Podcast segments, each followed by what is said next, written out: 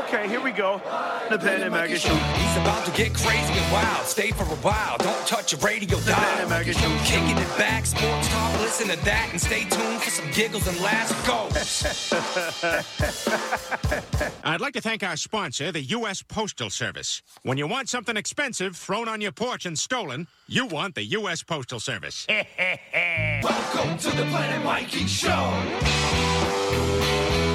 I love when you use, uh, you know, South Park sound bites. That's not South Park. Straighten them out, Ben. That was uh, Family Guy. Yeah, no shit. I've seen every episode. All right, so Ben Kitchen, Bill Smith, Yeah. Mikey Adams here with special guest today. Yeah, I, and I can't believe we, we booked him. I You know, can't they believe we have- finally got him. They always have those phony sound effects of uh, Yeah. the, the audience. You know. Yeah. We should have done that. Give him a round of applause. We want to thank Will, Will Smith for being here tonight. That's right. So why did you go with the open hand? yeah, Will. Why did you go with the open hand on Chris Rock? Ah, he doesn't want to say. Eric Evangelista is here, and he Eric. By the way, just for those of you who don't know, I've known this guy thirty years. Has it been 30 years? been 30. Yeah. 92? In, in May. May will be 30 years. Wow. 30 years in television. If you had a child 30. together, you'd have a 30 year old son right now or a daughter. How do you know we do?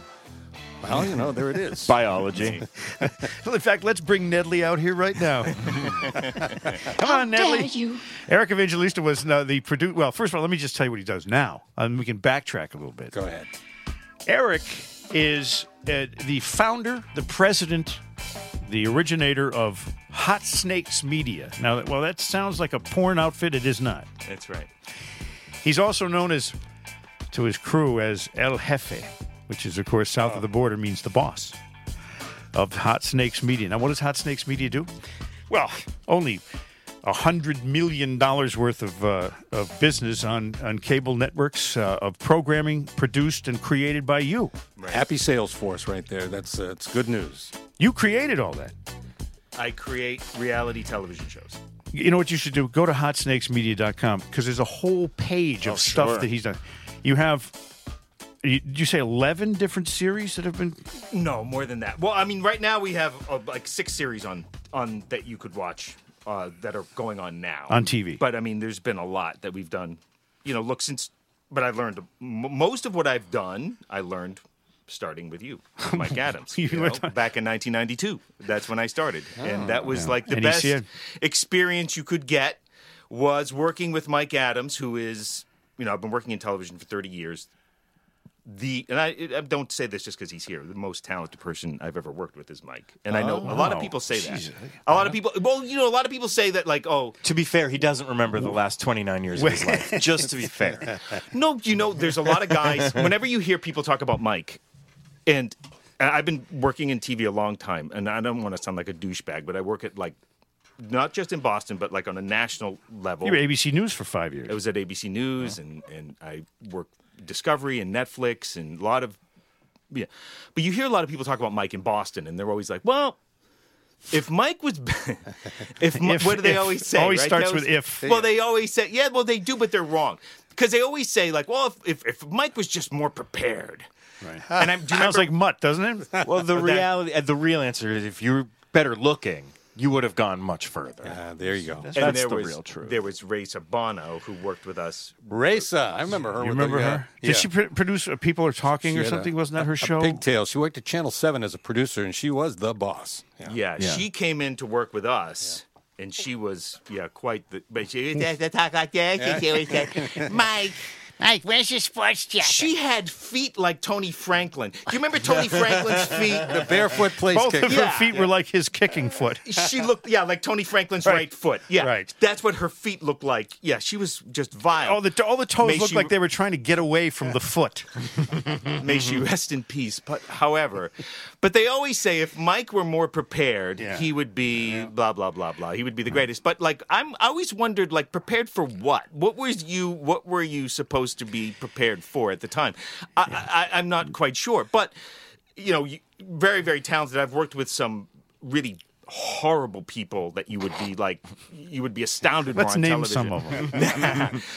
but like I'm not Jimmy, quite please. sure like what you were supposed to be prepared for. Um, you know, I mean, actually doing Unemployment. yeah, doing sports highlights isn't exactly brain surgery, regardless of what Well, you know. plus people you like. know, and I know. We, I never looked at the shit before I went out there. I just, I just grabbed the, the shot sheet and went out there because it. There's a know. word for this. It's called talent. talent. Well, but So see, being- the, I also had I shirked my duty a lot. I really did. I was I was lazy in that there were things I'd rather do than prepare for any show. Had you prepared, it wouldn't have been as good. I It would have ruined my mood. That's for sure. I. It- it would- it- it- and if you understand, like, if you if you produce a lot of shows, and if you understand, like, working with talent, like, you understand that. Like, there's some guys, or men or women, that like if they do prepare, they're less funny. You know, if you know what's coming at you, it's like some some people are just better. Overthink the joke that you're trying to set up, whereas Yeah, if man. you just come off the cuff and you're natural. Well, the thing about the Sports World show, first of all, it, it wasn't good at all until Eric came aboard and started thinking creatively and, and thinking like of different things. that we, because we had to survive by almost self uh, deprecating uh, ourselves because of uh, we had, we didn't have a crew. But what an amazing ground floor training ground for learning. Oh, yeah. All that Oh, stuff. yeah. You got to think on your feet. And the show was being Eric was running a crew of basically interns, you know, and people were- who were in their last study hall before school got out at, at the end of the night. Eleven to twelve was their last hour. Was Eric the guy in the booth that always had that little Yeah. you know, go to go to break or Yeah. you know, put, get the get rid of the guest. By the way, prior to you, you there wasn't a lot of shows where they talked to the producer like we did with you all the time. We just we go to you whenever there was an issue or a problem or something to talk about. I met a lot of people later in my career who watched that show because it was on satellite. A lot of big producers. There was a guy I met. I worked at this place in 2008. That the producer of Deal or No Deal. I worked at this production company called Endemol, and they they did like Deal or No Endemol? Deal. Endemol, yeah. Hmm. They- Sounds they like did- something you take for a hemorrhoid. And the guy I, in the office next to me was producing Deal or No Deal back when it was huge. Yeah. Right? This is 2008.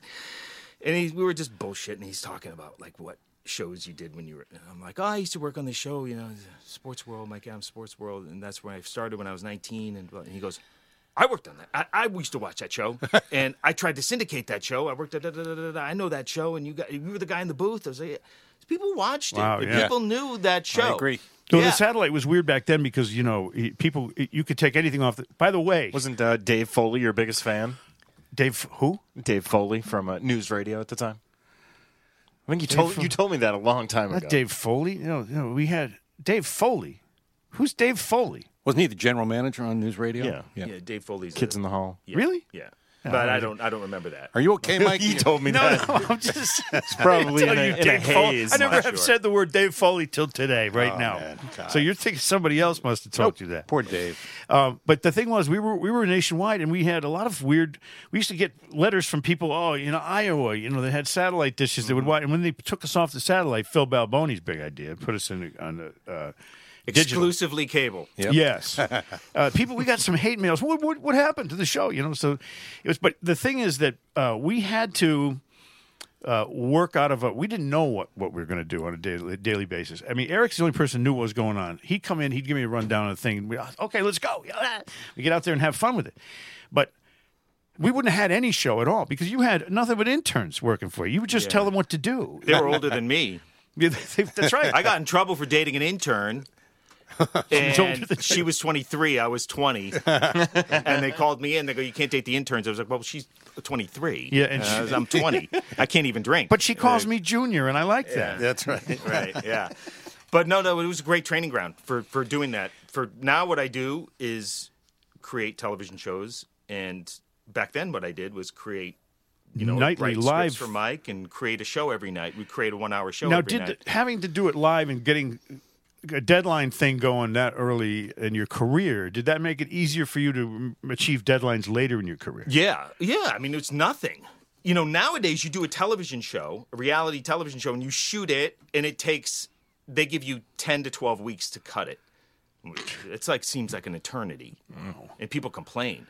Like I can't get this. I can't get you this. You know, rough draft of this in in four weeks. It's insane. You know, It's like, dude. I used to do that in like Daily. Yeah, Yeah, on Like, daily- You got to be able to, to do it. But anyway, no, it was a great training ground, and working with Mike was is is was a joy. 'Cause no matter what you wrote, it would get delivered properly. Yeah, you know, or, it would be or funny. wrong, and, and we'd laugh at ourselves. Even if it wasn't funny, he'd make fun of it. Yeah. You know, and it was funny. Mm-hmm. Yeah, it was, Right. it was always funny. Eric, was tell good. us a story that we've never heard about Mike Adams. No, Oh, no, Jesus. no, Come those on. are, those Don't are tell like- any of those those are other ones. filthy No, well, I stories. mean- I, I, you know what? I didn't think it. They are, though. He's right. They're filthy. This is a collective grimace. Nah, they're all like the ones I remember are like filthy. You know, they really are. He doesn't Mike, want me oh my telling God. He's those right. stories. He's right. dirty. Mike, the guy we know. 'Cause I'm this- married and he's Filthy? married. Oh, Yeah, Like, I know, yeah, I know, and and at the time I was married to someone else. and, you know, Oh, that sort of. All right, Yeah. then never mind. my Yeah. first wife and I were happy for twenty years, and then we met. Uh, but I'm looking at uh, now the list of your shows. Deaf U. Tell me about that first, because Deaf U. Uh, Is, so that's on Netflix. You can watch it on Netflix. It, it's uh, it's all in sign language. It's a like a, a coming of it. It's won like five or six awards. It's uh, it's uh, it's it's 20 minutes long. Every episode's like 20 minutes long. It's all in sign language. It's uh, I wanted to do a show about deaf kids In- in deaf- love? yeah, and they're just like hooking up and having all these problems that uh, kids in college have. And it just so happens that they're everybody there is deaf. And what I did is I hired it just so happens. uh, I hired The a, show's called Deaf U, everybody's deaf. well, it takes place at Gallaudet University, which is the world's largest deaf college. Yeah. And uh, I hired um, half of the crew was deaf, the cameramen, the producers, some of the editors. So it was a really cool show to do. Did you have to learn sign language? Yeah, I tried, but I mean, uh, we had interpreters on set for the people who were hearing, and, and you know, so it was a really wild experience. So it was really cool. So and again, like I got that. I was watching TV with my wife, and there was a deaf character on this show I was watching, and I was like, this should be like this. It was the only interesting part of the show was these kids doing sign language. So I said, let's just do a show like that, and I, I went around and pitched it, and uh, Netflix bought it. Yeah, So, and, it and, and really it, and it did very well. The the critics loved it. Mm-hmm. Yeah. Now I know a little bit of sign language. Ready? Oh no. Don't get me in trouble though. No, this no, is. no, don't. Well, don't, no, not. I'm saying, what's it? What's this? don't, because like This is work. This means work. This means eat. Mm-hmm. This means love. And what does this mean? all right. That's universal language, right? there. Good thing we haven't started the video portion No, of the program. I know. What is- because what is the, uh. Eric, I'd like to apologize for the behavior No, because like that's this is well, how I make my living. I know, and you've done it. You've done an Can't do unbelievable job of bring it. it all down. What's Uh, the biggest show you've created? Your last night. I created all those Amish shows like Yeah. Breaking Amish, Amish Mafia. Those are like That franchise is big. huge, and I did. Those are like record-breaking Like- uh, ra- uh, ratings records. I got a How many seasons of the Amish franchise have you done so I, far? Eleven seasons of Breaking Amish. The new one will be out in the summer. Now, when a situation is created on those shows, like it's say the Amish Mafia, Yeah. and somebody owes somebody some money, or somebody did somebody a favor, and something, how is that? How does that that process the process evolve? Because some of it seems real, and I wonder how much of it is. How much do you ever get the actor aside and say, "Listen, uh, this is going in a good direction, but maybe you might want to." You might want to point out the fact that he's fat. Well, different shows are different. So, like a show like Deaf U is all entirely real documentary. There's a show I have called Pig Royalty that's airing now on Discovery Plus. That's all real. Amish totally Mafia- real. No, no scripted, no planning. Just No, it just that's goes. all real. Yeah. Return to Amish, Breaking Amish. That's for the most part all real. Amish Mafia is not on the air anymore. That was a little bit, you know. Yeah. I had fun with that. Um, and then I love that one bad guy. How could you He- not? He, was great. The, uh, Lebanon Levi, or Yeah, yeah. that's him. Yeah, it was a fun show. Um, and I do a lot of wildlife shows. I do like Shark Week. Uh, I do like two of those a year, and then uh, there's a show on Discovery Plus now called Mysterious Creatures that you could watch. Jaws of. Alaska. Yeah, that's a Shark Week show. The host of that year. show is great. Yeah. Now, do you Forrest get Gump. Yeah, uh, I, I remember watching- first seeing him on Rogan years ago, and I was like, "Oh, this Have is you pretty good." And then I personally saw the ever show, and touched it a shark? Really good. Have have you ever touched? A I shark? don't go on Shark Week. Forrest is my partner. He goes on Shark Week. He's, he's so you really, don't, really you, good. you don't have Yeah. to go on any of those. You don't get, have to get seasick or, or uh, anxious about bitten by a shark or anything like that crap. I don't go on those. That's no. great. I have a separate company. That's that I because he's El. Jefe. El Jefe. Uh, so I, I do those, and then I do a lot of true crime shows. Um, I do a lot of different Yeah. stuff. So it's really cool. I mean, it's a blessing. It took like, but you know, after working with Mike, I left. I went to ABC News, and then it took like 20 years to, you know, it's, Wash the stink off. no, to just like to But you get a had- break. Yeah. You know, like I can't. Like it's hard to get ahead in the business. But now here's the thing, though. It's yours. It's all yours, hundred percent. It's your. Pro- it's your product. It's your company. It's your decisions that are making the, the, the they're making the thing successful. And you've got Christ. You, what's the list of uh, that you're on now? The, the top ten producers of uh, reality television. Yeah. What is that? Wh- wh- Where can I read about that? Isn't it in some Um, that comes magazine? out at the end of the month, but that that at the end of the month. Oh, is that- okay. Yeah. So that's- but then then the, the but the um. But amazing. you know, like when we first started with Mike, we, I was making no money, right? I was producing that show for free, and then they paid me five bucks an hour on Fridays, Wow. and then Those we were won the days. pretty good. we won an Wow. Emmy award, right? We won the, we- the station's first Emmy award. yeah, we won two, and we won two in a row. we were making me and you or you were making that show 70% of the revenue that one hour 70% of the revenue For necking. for the entire new england cable news And they treated us like shit. Of course. You know, imagine Phil Balboni had the nerve, just because I moved a twin bed into my office and and would nap there regularly. He had the nerve to corner me in the hall at NECN, not just because he's the president of the goddamn company, and he thinks he's got. He says, uh, "Mike, I want that bed out of your office tomorrow." I said, "Why?"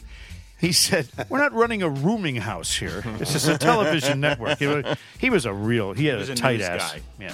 do you know what it is about news too after you work at so many news stations you realize like there's all this talk about you know news being fake and all that stuff but, but like but when you work at news places you realize like how dumb a lot of the people who work in news are. Like, like all those guys and the the people we worked with, like they were idiots. Like, oh my god, Most of them. Even when. I worked at ABC News in Manhattan, like the people I worked with, like they weren't that bright. No. Like, I you you grow up. Like, I grew up in Woburn, and I used to think like. You know, I know I didn't know anybody in TV. My Yeah. parents are from Italy. Like, I used to be like, I, I don't know anything about TV. Like, I have no idea. But when you get to that level, you expect a certain, you know, Yeah. the, the level of excellence. but you know, don't get it. The cream of the crop. They're all. Like, I, sh- I remember I got an internship at the Boston Herald, and I was like, "Wow, these people are going to be so smart."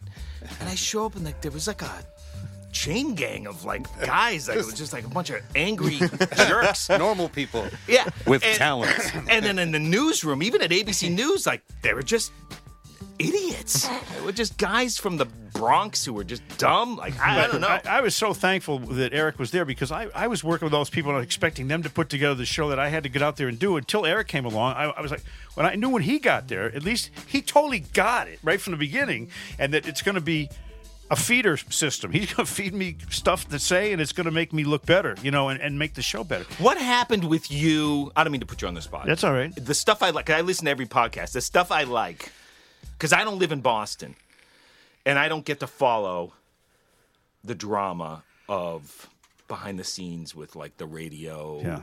You know what happened with you at WEEI? Are we? Al- are you allowed to Yeah, talk yeah, about oh, sure. I've, ta- I've yeah, I've shit all over all this. How did you lose that spot? I mean, how, because because the guy, what's his name, Mutt? Mutt, yeah. He's terrible. He sucks. I mean, I good to- God! I, how did you lose that spot? I mean, like that's well, I did it for 11 years, and then Kirk Yeah. Minihane came along. He became a poison pill for the whole radio station. He Mm. got Mutt was his little uh, lap dog, you know, his little grundle polisher, and he he got to the point with Mutt where he he was convincing Mutt that Mutt could have my job if he wanted, and he, started shitting on me on the radio, and you know, I, I made enemies with uh, with Minihane, and three weeks after I had it out with Minihane in the hallway. Uh, I said something about how I said, you know, you're an asshole, nobody likes you, and he said, I'm pretty sure my kids like me, and I said, give him time, and he hated me for that, and, and he the next day he started shitting on me on the air, and then three weeks later I was fired. Because he had a little bit of you know some ratings. In the morning, he had some power, but that was the end of that my run there at uh, at EI, but you know it, it's a small time thing, you know, and I I had a good run, I had 11 years there, and uh, Mutt screwed me, you know, and so did Minihane, but it, that happens in radio. I never understood though. But like when you listen to that, what was it? The shift is what seven to eleven, something Six like that. to 10, yeah. six to ten. Hmm. There used to be before you. It was Ted Sarandis. Yes. Right now he's he was terrible.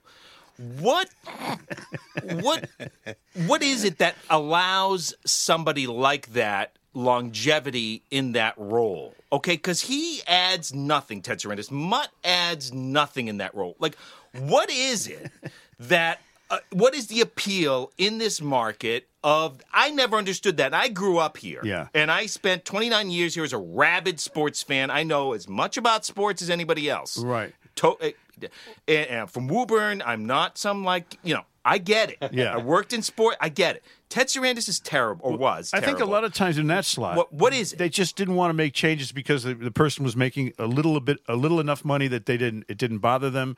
And, and back at then, there was only one sports station, so the ratings were pretty good for anybody in that slot. That's what I mean, though. But you could always do better. Sure. You could pay someone less and get a better product. You want to hear a great TED story? Yeah. I did a, a guest spot on his show when I was working at Neckin, as a matter of fact, and I went to uh, his show at night and I sat there, and we were talking about something, and he's using his thumb, he's picking his nose, oh, or, and talking to me while he's talking to me. He's picking his nose with his thumb and rolling them up and putting the boogers on a newspaper that was sitting in front of him.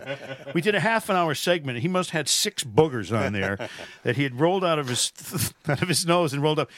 And then I said, "Well, I wonder what he's going to do with those boogers." So the the break happens. They go to a commercial. He picks up the newspaper, walks over to the garbage can, taps it into the garbage can so that he can put the newspaper back down there again and u- use it for the next six boogers or whatever. That was show prep.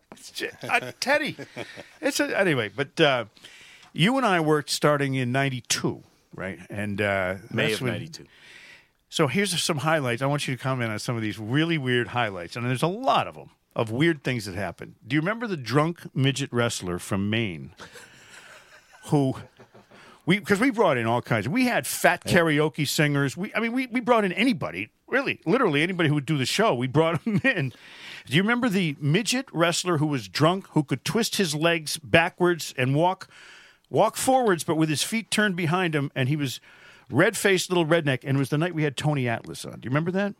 I remember Tony Atlas. I don't With the remember huge little- arms, you know. Uh, yeah, I remember Tony Atlas. Yeah. Yeah. I don't remember the little person. Well, maybe no. this will refresh your memory. The little midget was about two foot three. We put him up on the desk in front of Tony Atlas, who was our guest, and you know Tony Atlas, a huge, Yeah. gigantic guns on this guy, nice guy. The guy walks over in front of him and he starts giving him shit, and Tony Atlas is like saying, "Why don't you?" He says, "Why don't you sit down and shut up?"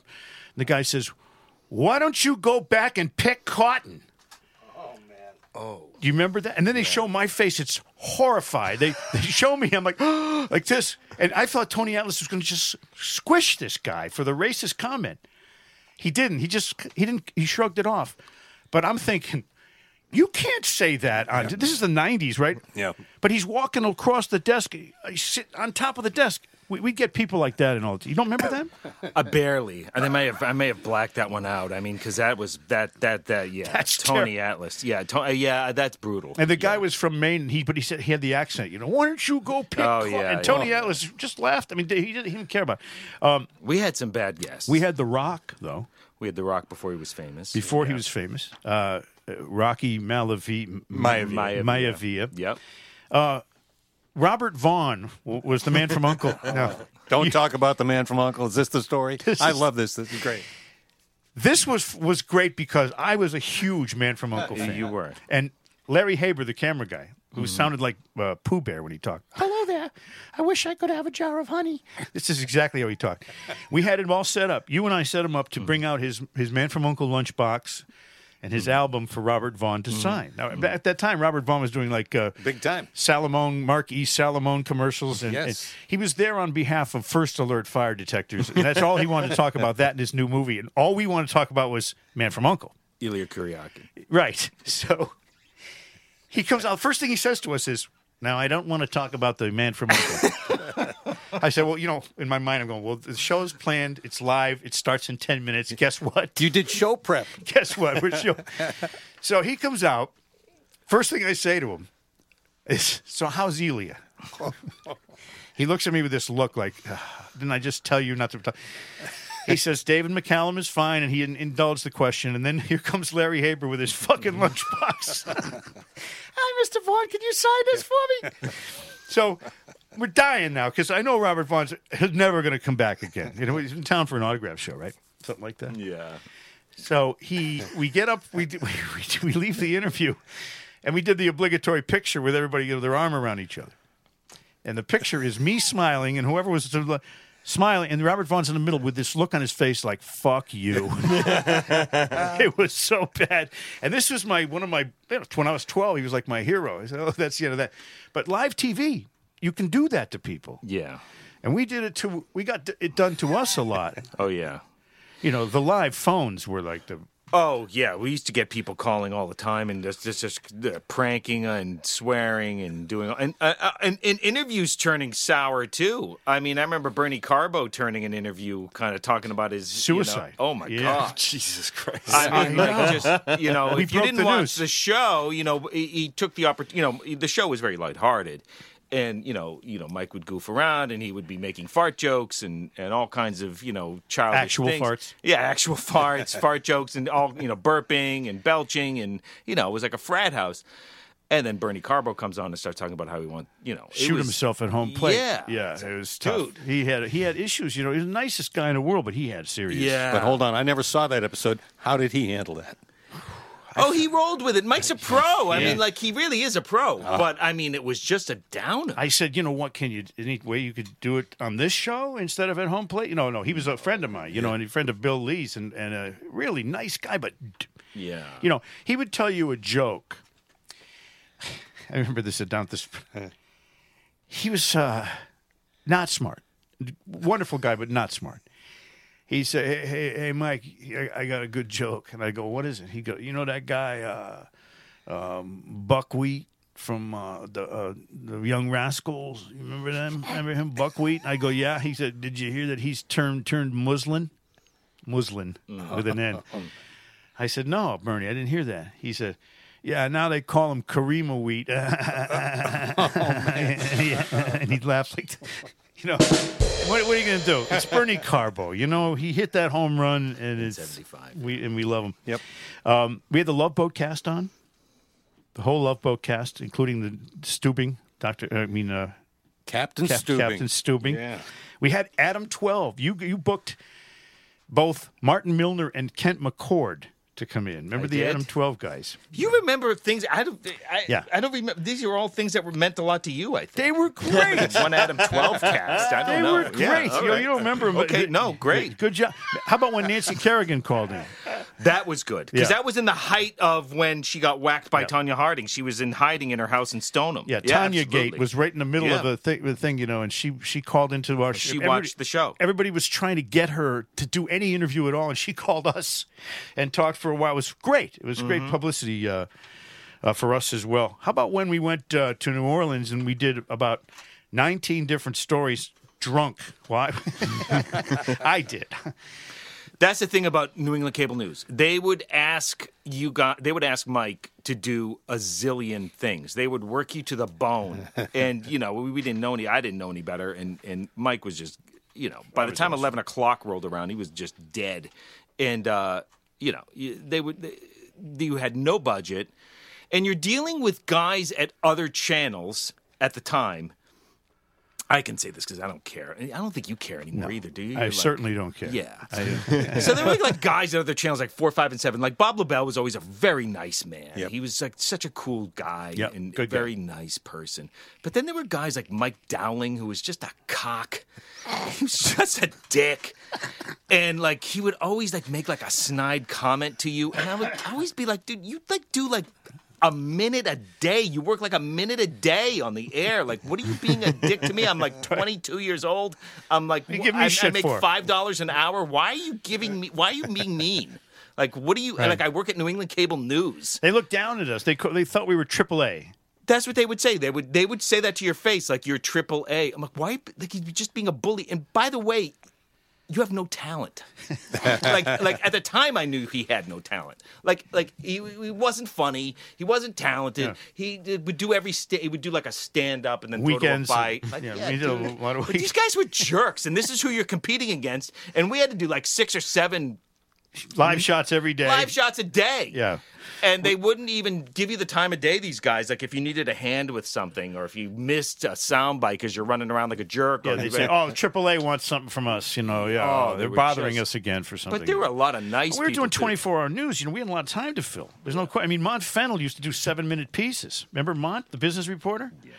we had a guy named Mont Fennel. Uh, yes, of the Fennel Fennels. Oh.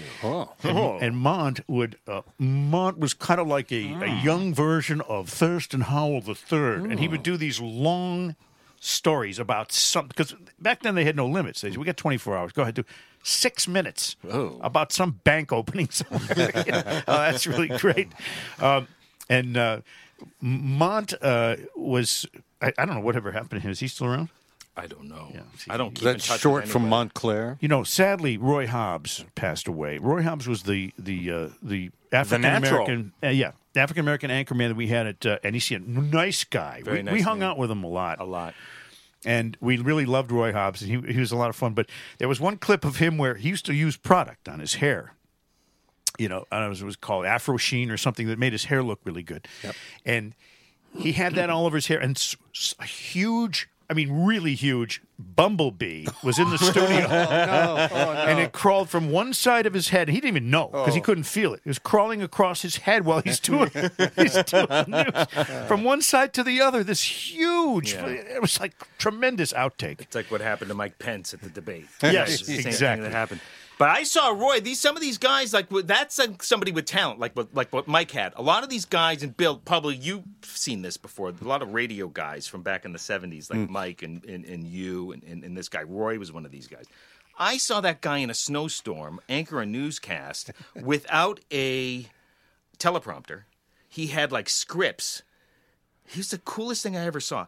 So this guy Roy Hobbs, he was about what was he six three something like Yeah, that. big- tall big tall boy. dude. He was wearing like a leathered coat in a snowstorm, standing outside. And he's standing with a. Yeah, leather coat. Okay. And he's got like scripts, just just scripts, no no prompter, and he's throwing the stories, one camera, like there's some camera guy that no prompter, and throws to a story, smokes Benson and Hedges, and then hands it to an intern who's holding the cigarette for him.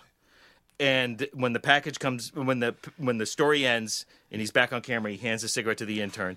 It was the most amazing Yeah. thing I've ever seen in my Total life. It was- control. This guy was so smooth. Yeah. Smooth, It was yeah. the coolest thing I've ever seen in my life. He was a good anchor, and, and he we, and he had a great sense of humor. And we used to call him Ted Blackster, and he he he didn't care. You know, he was, it wasn't a, any kind of, but he he really. He was he was a cool guy to hang around. He knew a little bit about everything, and he just passed away a couple of years ago, a Yeah, year he or so passed ago. away a few years ago. But I don't think that, that that talent like that. I think like a lot of the reason that you're so good and that a guy like Roy was so good, and I don't think a lot of people are like that anymore in broadcasting, is that they don't have that radio experience anymore. You probably would agree, Bill. I, Yeah. I think right. I've always also felt that the people who are on television, if they've had a radio background, they're more interesting for some reason. Well, I mean, they've they've had more practice, you know, uh, using the gift of gab, Hmm. you know. Uh, so we didn't. Get, no, the phone didn't ring. Nope. Oh, okay. Well, we'll have to. How about the time? This is. I'm, I'm really fun. These are great memories. Hmm. You set up a deal at King Richard's Fair. I did. Yeah, for us to go down and and I rode an elephant down King Richard's Fair. You know what? it is. Yeah, I in, know Ca- King in Carver, Massachusetts. Oh, that's right. Yes. and and they he set me up for this fake jousting piece. yeah. Now the jousting, these they had actual jousters that would go run at each other with the horses and knock each other off the horses. So they dressed me exactly like one of them. And they showed the guy riding toward the other guy. And then he knocked him off the horse, and then we had him lay right right where he landed, face down in the mud. He just laid down there. Me, I come in dressed exactly like him. I lay down in his mud imprint. So they, they do a cut there, obviously, and it looks like that I was doing the jousting because they showed me get on the horse and all this other stuff. totally fake, you know, totally. Uh, and it, it, but it looked real. In the end, it looked like I got jousted off the horse and landed in the mud, which is total bullshit. and I, I, t- I interviewed the MGM Lion. Yeah, we see we did weird stuff. I rode an elephant. I mean, it was a great thing, you know, to be able to go down there with a camera and just do whatever you want. And the guy says, "The king," he says, "Are you ready, Othello?" "Yes, I'm ready, your your highness." "Are you ready, Michael?" I said, "I'm scared shitless, sir." and they bleeped it out. We we used to put in stuff like that all the time though because we had that kind of show where we could do it. And, uh, and Again, this all boils down to talent on the part of both of you guys because with so many iPhones out there right now and Now, so everybody many can do it, yeah. opportunities for people to create their own little videos, Right. most of them suck. But they see the reason they didn't like us and our show. Uh, I don't know about us, but they didn't like me. was that that show wasn't supposed to exist on an all news channel? It was too weird, you know. Well, it kept the channel alive. It did for a little while, and then and then they bound. You know, I think it was six years, six year run we had with that show, but they didn't. Uh, they didn't want that show. The the boss Phil Balboni felt that we didn't just didn't fit in with what they were trying trying to do. He went on to Channel Five, didn't he? He was Channel Five before. Before that, Before, then, yeah. okay. yeah, he he runs a uh, uh, international news thing now, or something like that. Yeah, His, his pants all the way up to his nipples. He, he puts his pants up so high. You should go there and apply for a job, Mike. and as soon as he sees you, No, I- bring back all these warm memories. Once I quit being a once I quit being a bad person and a, dr- a druggie, I wrote him a note saying, you know, I'm remarried now. I mean, how about we do something? He wrote back. He says, I think I should be completely candid with you, oh. totally honest. He says we both survived the the Adams era here. I think we should just leave it at that. oh man, I remember hanging out at spring training with you, and Keith Oberman oh. was talking to us. Yikes. Okay, Right. right. So Keith Oberman, and I was maybe 23 at the time, and, and, and at the time, Keith Oberman and Dan Patrick were like these Big- the big show. Yeah, Yeah. So Keith Oberman talks is talking to us because he used to watch the show because Bill Pito, your side, the sidekick at the time, had just gone down there, and he's like, and he's talking to us, and we're like, and I'm sitting there going like, wow, Keith Oberman is talking to me and asking me all these questions About and- pedo. and so then eventually he wouldn't leave us alone. And it's like, this fucking guy won't leave us alone. He was He's following us fuck out of here. everywhere. Yeah. Like he turned into like, and he was like the biggest star in sports broadcasting at the time. It was yeah. like hanging out. And I'm like, this this guy is like, he got he, He was being a pest. He's a pest. Get the hell out of here, man. He would say he'd smoke a pipe. He would be out there smoking a pipe. I'm like, we're trying to shake him Oh, he's towards one of those we were trying to shake him, and he wouldn't leave us. He'd tell, was I need more. I want more stories about Pito. He'd say, you know, remember he kept. He was obsessed with Bill Pito. Yeah, it was like two hours. I was like, dude, uh, I was thinking, we got to get out of here. It's Keith Oberman, man. I know. he was a, uh, a pain in our ass that time. So, how about when when this is a fun a fun story? Florida. We go to Florida. You remember Dick Robinson? You know from the Connecticut School. of Rock? Robinson. Yep. Dick Robinson tracks us down at the La Quinta in Fort Myers. It was you and me, and we had a camera guy too. They always put us at the best places. England Cape They put us at La, La Quinta. Hey, where's the mint on the pillow? Hey, wait a minute, where's the pillow? so we're at La Quinta. So Dick Robinson comes across from West Palm Beach where he had his yacht and his, his mansion. He comes over to visit with us and, and hang around with us while we're doing our shooting. And first we went to Taco Bell. Now, Dick Robinson's a very well off guy, you know, he's obviously, and he's a very funny guy. He owns the Connecticut School of Broadcasting. Yes. Uh, and we drive we drive to the to uh, the Taco Bell, and he's he's going to said, "I'll pay for this." He pulls out his all he had on him. He didn't have a wallet. He just had a credit card in his pocket, just loose. so we go to the drive-through. We order this stuff, and you ordered something Volcano Taco. super hot. Somehow, Dick Robinson not only did he spill his large Pepsi, uh, Diet Pepsi, he's wearing white sailor boy pants, you know, from the yacht, yacht, yachtsman pants. He spills this medium Dr. Pepper or, or uh, uh, Diet Pepsi on his pants, so it looked like he had. Um, Brown stain from his knee to his nuts. I mean, he had spilled it pretty good on there, and we're walking around on the beach. He had just had a, a colonoscopy. He yes, he had a colon thing, uh, and he's eating this volcano by mistake. He's eating Eric's hot. He got, he's like, oh, Jesus Christ, he's this is hot. This, He had a this thing's hot. He had a colostomy bag. No, he Oh. had an operation or something. He says, uh, he takes a bite. He goes, oh, Christ. He goes, this is hot. This is hot. You know, we knew it was going to be twice as hot coming out of his butt. so he, here he is. We go to the beach. And he's out walking up to girls on the beach. Hey, you want to go on the TV? Mike Adams over here. They got the camera. And he's, and he's walking up to him with a stain, a poop, poop shit stain. This way. Shit stain. And then he's got He's going up Shit to himself. girls and asking them. Uh, yeah, you know, come on TV, and they're seeing, look at this guy with a straw hat, white pants with a shit stain. he shit oh, You- himself. It was so funny to watch him, though. Is he still alive? Yes, he's eighty something now. He's How old was he then? That was 30 years ago. Uh, yeah, he's probably you know sixty. I mean, I don't. I mean, he's, he's got to be eighty. He's born probably in the thirties. You know, I don't know. He was always trying to get you to do things for free, it seemed. Is that right? That's Yeah, was that yeah. right, or was he paying you? Or, or like were it. we trying to do something? Were, were, were you trying to get something, or was he trying to get something? Yeah, well, I wasn't trying to get a new scholarship to the Connecticut School of Broadcasting at that point, but yeah, he was. Uh, you know, he was. He he wanted to hang around with us, and every time I see him now, hey, Mikey, babe, how you doing? La Quinta. he yells out La Quinta. Um, so Eric was very good at uh, at pranking and humiliating people when he wanted to. He was very, very good at it. And of course, I had a, an appetite for that kind of shit. I, I have a sick, dark uh, sense of humor when it comes to that stuff. But one time, here's what Eric did to me. There's an intern there, and I say to the intern, "Can, can you do me a favor? Go get me a Snapple or just like that." And Eric says, "You don't even know his name, do you?" Any of the interns' names? You didn't know any of them. I said, and I didn't want to get embarrassed, so I said, "Yes, I do. Yeah, I know his name." Oh, you said, "So what's his name?" I used to offer you money. Right in front of the I would kid. say, if you know any of these kids' names, twenty dollars for each of them. I would give you twenty dollars Right. if And you I- knew any of their names. I'd say, I'd guess I'd get it. But Bobby, no, no, it's not. You know, they, everybody knew I was an asshole. But th- this is the kind of thing he would do. He he gets you real good when you uh, when you weren't thinking about it. Uh, the other thing that you had that uh, that made this show great to me was the endings. You would somehow call the weirdest shit you've ever seen off the satellite, and we would end our show with it. like they did later. They they would do that on the Daily Show later. Yeah, Yeah, that's the right. moment of They zen. copied you. Yep. They They copied, Copied you. us, yeah. Oh, not us. That wasn't my idea. You did all that. It was great. But you'd see Iranian women in bathing suits bouncing on a trampoline with their boobs jumping up and down. You'd see uh, a Japanese guy singing soprano music. You know, just just weird shit that you'd find somewhere, and we'd, we'd close the show with it, and it was always back timed exactly to end right when the right when the show. Yeah, yeah, yeah, yeah. That was dead, absolutely- dead roll. You just call it dead roll. I liked the end of the show, not because I get to get to go home, but because it was the funniest part of the show was the endings. What came on after your show?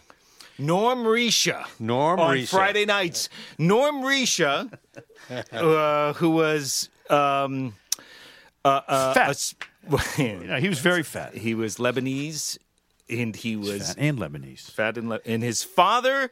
Norm got his money. I, I I was just telling Mike this upstairs in your house. Norm got his money because his father created or invented. Did you ever go to like a Dick's Sporting Goods or a, Yeah. the circular things that they put the clothes on? Hangers, yeah. hangers, whatever they're called. Yeah. Yeah. Norm's dad invented those those racks? Racks. Yeah. Yeah, okay. The clothing rack that is in a invented that? The round no, rack. The, the round ones. Yeah, yeah. Not the straight ones. Just the round ones. What a great invention, and he made a killing on it. Yeah. That's where Norm got his money. May he rest in peace. Norm is no longer Norm with is, us. has passed away. I went out to have chicken wings with him one time, and I swear to God, he had fifty of them. I'm not kidding. It was like it was like it was like uh, uh, Paul Newman in uh, Cool Hand Luke. I could eat fifty eggs. He, I saw him eat fifty chicken wings, and he wouldn't just eat the. The bone would be to- totally clean when he put it back down on the dish. The bone would be totally stripped of everything gristle, elbow joints, whatever was in there. He was he did 50. I saw him do it. But he was a real nice guy, uh, Norm Reich. I can't say another bad word about him because that's not fair. He's not here to he's not here to protect himself. What What would he say about you? About you? I don't know. We got along pretty good, you know. he would say, if you only prepared. That's right. It's always the if that comes first. Um, you know, we did a, a karaoke thing. You know, I've always been big with the karaoke. In fact, we got Joe and Jerry coming in to do a little karaoke here in a few minutes That's here. right. But back then, we did it. We'd bring in the karaoke dude, and he took himself way too seriously. We had a, a karaoke guy who used to do bars. Oh, um, the Frank Sinatra guy, Oh Blue Thighs. Yeah. He'd come in, and we'd had, and we'd we'd have a contest, and the semifinalist who was going to return the following week was this fat. which She had to be about three hundred fifty pound woman, and you know what she was singing? Waterloo by ABBA. Oh, you remember that? Yeah. It was so awful, and she's dancing, and she's fat. I mean, she's fucking huge, and she's singing Waterloo, and I'm thinking, what? With This all her a- heart, she's singing. sports show. We got, we got fat karaoke chicks singing Waterloo, and you say, well, that that's what people came to expect on the show was not not the usual stuff, you know, and we had to continually fulfill that obligation with oddities Well, and strangers. Uh, t- the uh, I, Eric one time showed me that he had an incredible talent for this, this. I remember this vividly. You used to sing TV theme songs. You'd put words to instrumental TV theme songs. Oh, yeah, because we would run those commercials. Yes, and but you and you, it was always like uh, the one I remember you doing. Hill Street Blues, Hill Street Blues, Hill Street Blues. it's like, and then I'm thinking, I got my own from when I was a kid. I used to do the same thing, like uh, Ready? I'm ready. Genie, I dream of Genie, Genie, I dream of Genie, Genie. Uh, you know, uh, you put in your own words, right? Do you have any fresh ones for us? Uh, no, no, I don't have any fresh ones for you, Mike. No, that's all right. That's too bad. You know, you're so you're so creative with so all these who was re- the reality surprise call supposed to be? What happened to Well, him? Well, just tell me who it was supposed to I be. don't 'cause know. They're not going to P- call. Who was it supposed? To? Want me to call him? Oh, Pedo. yeah, I, I got a text right here, back and forth from him. He's going to call me. At, he's going to call that me at would've five. fun. No, that's all right. Five thirty. You know, I know he's working for MSG. Maybe they're de- making demands of him Yeah, they probably are. They can't But possibly. that's all right.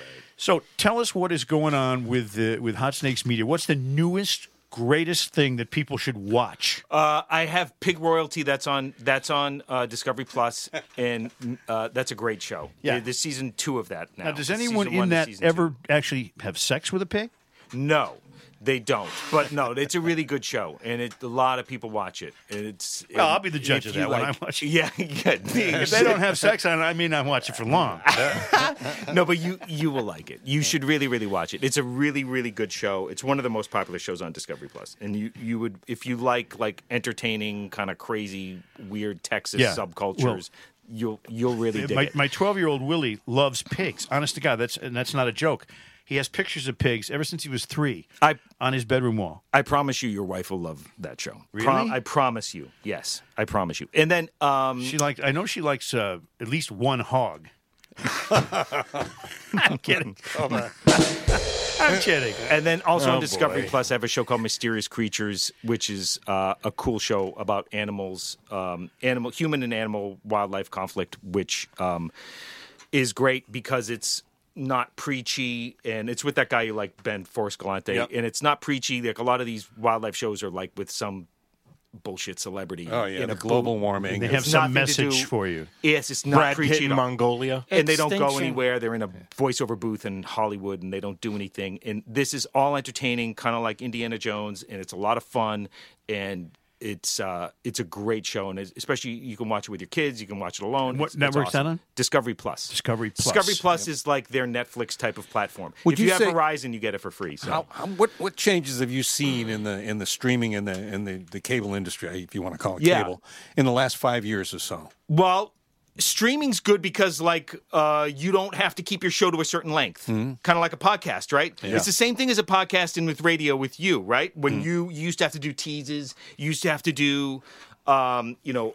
Act breaks and like hook them to the next commercial, you Sure. know all that. Now you don't. Now with streaming, you can just do a show can be however long it needs to be. You don't have to do all those cliffhanger teases. It's a little bit more mature, and you can just do a show. It doesn't have to be cut to a half an hour. It can be 47 minutes if that's the show. Like Deaf U, I have one show that's like 17 minutes. I have another one that's 25. Hmm. You know, and and same thing with Pig Royalty. It can be like anywhere between 42 minutes and 47 minutes. You know, all these shows can be however long Yeah. they need to be, Which is great. It's like Yeah. it's like my BMs. You never know But plus, how you- long they're going to be. You get to edit out anything that might be weak to the story. exactly right. Yeah, so you get all the strong stuff. You know, when you watch a show on cable and they have that that kind of bullshit beginning where you're getting fooled. Will they find the treasure or won't? Oh, well, you know they're not yeah. going to find the treasure. that's You know they're not going to find Bigfoot. You know they're not going to find. You know, Just because they asked, you know. you, you, you, it's all BS. Are they ever going to get to the bottom of Oak Island? That's what I want. You don't have to do that with with these streaming shows. They're a little bit more honest. They're a little bit more, but they're still just as entertaining. So mm-hmm. that's the biggest difference, mm-hmm. you know. So and the budgets go down. So the other big thing is the budgets are all going down in television because there's so many shows. But again, I worked with no budget in the beginning of my career. Not only did I work with no budget, I didn't get paid. so You didn't have a what I budget mean? for the producer. yeah, like there was so no budget that I didn't get paid. Yeah. So, and I remember when going into that office one day that we won an Emmy award, and, and Charlie Kravitz said, "You know, Eric." Um, we decided we're going to pay you on Fridays um, for just eight hours, five dollars an hour. so I was working, you know, it was, it was one day a week, you know. But so, but anyway, but I'm used to being really creative with getting stuff done. So, like, the budget's being lowered doesn't really affect me as No, much if there's anybody that can handle, you know, and, and you prove that uh, doing a show with no no budget, no trained personnel, Talent. that well, you know, honestly. But uh, can I tell? you- Can I just say this? That show we had that was funny and it was great and it was nuts. He was the show. Like he fed. But that's not true, though. No, but you know what? I, I mean, That's obviously, you being, that's you being kind, but that, that no, I you- appreciate that. I took the not true. handoffs from you though, and I ran with the ball. But, But these guys know. And people who listen to the podcast know they're how funny you are. So I mean, but that's nice of you to say. you but come on. you really were the creative force behind that show, and and uh, you know, and I thank you for that. As a matter of fact, Eric, who now is one of the more successful purveyors of uh, programming in America, uh, at the time was a 19 year old pen chewing. He, he used to chew pens. He'd be so like wound up and. He'd bust the pen and it'd, it'd be bl- there'd be uh, ink in his mouth. Won't do that It again. happened a lot. It happened a lot. spit would come out of the pens. Yeah. Uh, but uh, it was unbelievable, you know, the, the amount of work that he did. And I, I honestly, at the time, I was a you know kind of a messed up person. I had a lot of weird stuff going on in my personal life, so I didn't contribute till I got there at eleven o'clock. You know, and that's the only time I could. But uh, I thank you for that. I'm proud of what you're doing, and you're doing great things. And you're it, it's just the beginning for you. So uh, good luck to you. Thanks, man. Unbelievable, unbelievable career you've had, and and again, starting with zero budget whatsoever. Eric Evangelista, look for all of his stuff on on uh, every cable station there is. You probably got a show on every cable cable network, don't you? Um, I have, I have in my career. Yes. Yeah, you've had one on every single one, so they all know you. Mm-hmm. God, I can't wait till they that? let me do that nude ballerina tutu thing I wanted to do. You do. said you weren't going to talk about that. Oh, no, I'll, I'll wait till I'll wait till it uh, is shot first. Thanks for being here, Eric. Thanks, man. Thanks, guys. And we got a song here from Joe and Jerry because we always close with a little bit of karaoke. And here's one for you from Johnny Cash. you ready, Joe? I was toting my pack along the dusty Winnemucca Road, Joe, when along came a semi with a high and canvas covered load. If you're going to Winnemucca, Mac, with me you can ride, so I climbed into the cab and settled down inside. He asked me if I'd seen a road with so much dust and sand, and I said, Listen, I've traveled every single goddamn road in this here fucking land. I've been everywhere, man. Across the deserts bare, man. I breathe the mountain air, man. I've traveled, I've had my share, man. I've been everywhere. I've been to Reno, Chicago, Fargo, Minnesota, Buffalo, Toronto, Winslow, Sarasota, Wichita, Tulsa, Ottawa, Oklahoma, Tampa, Panama, Mattawa, La Paloma, Bangor, Baltimore, Salvador, Amarillo, Tocopilla, Beckerville. I'm a killer. I've been everywhere, man. Even Shaw's. Across the deserts. Rare, man. I breathe the mountain air, man. Travel, I've had my share, man. I've been everywhere.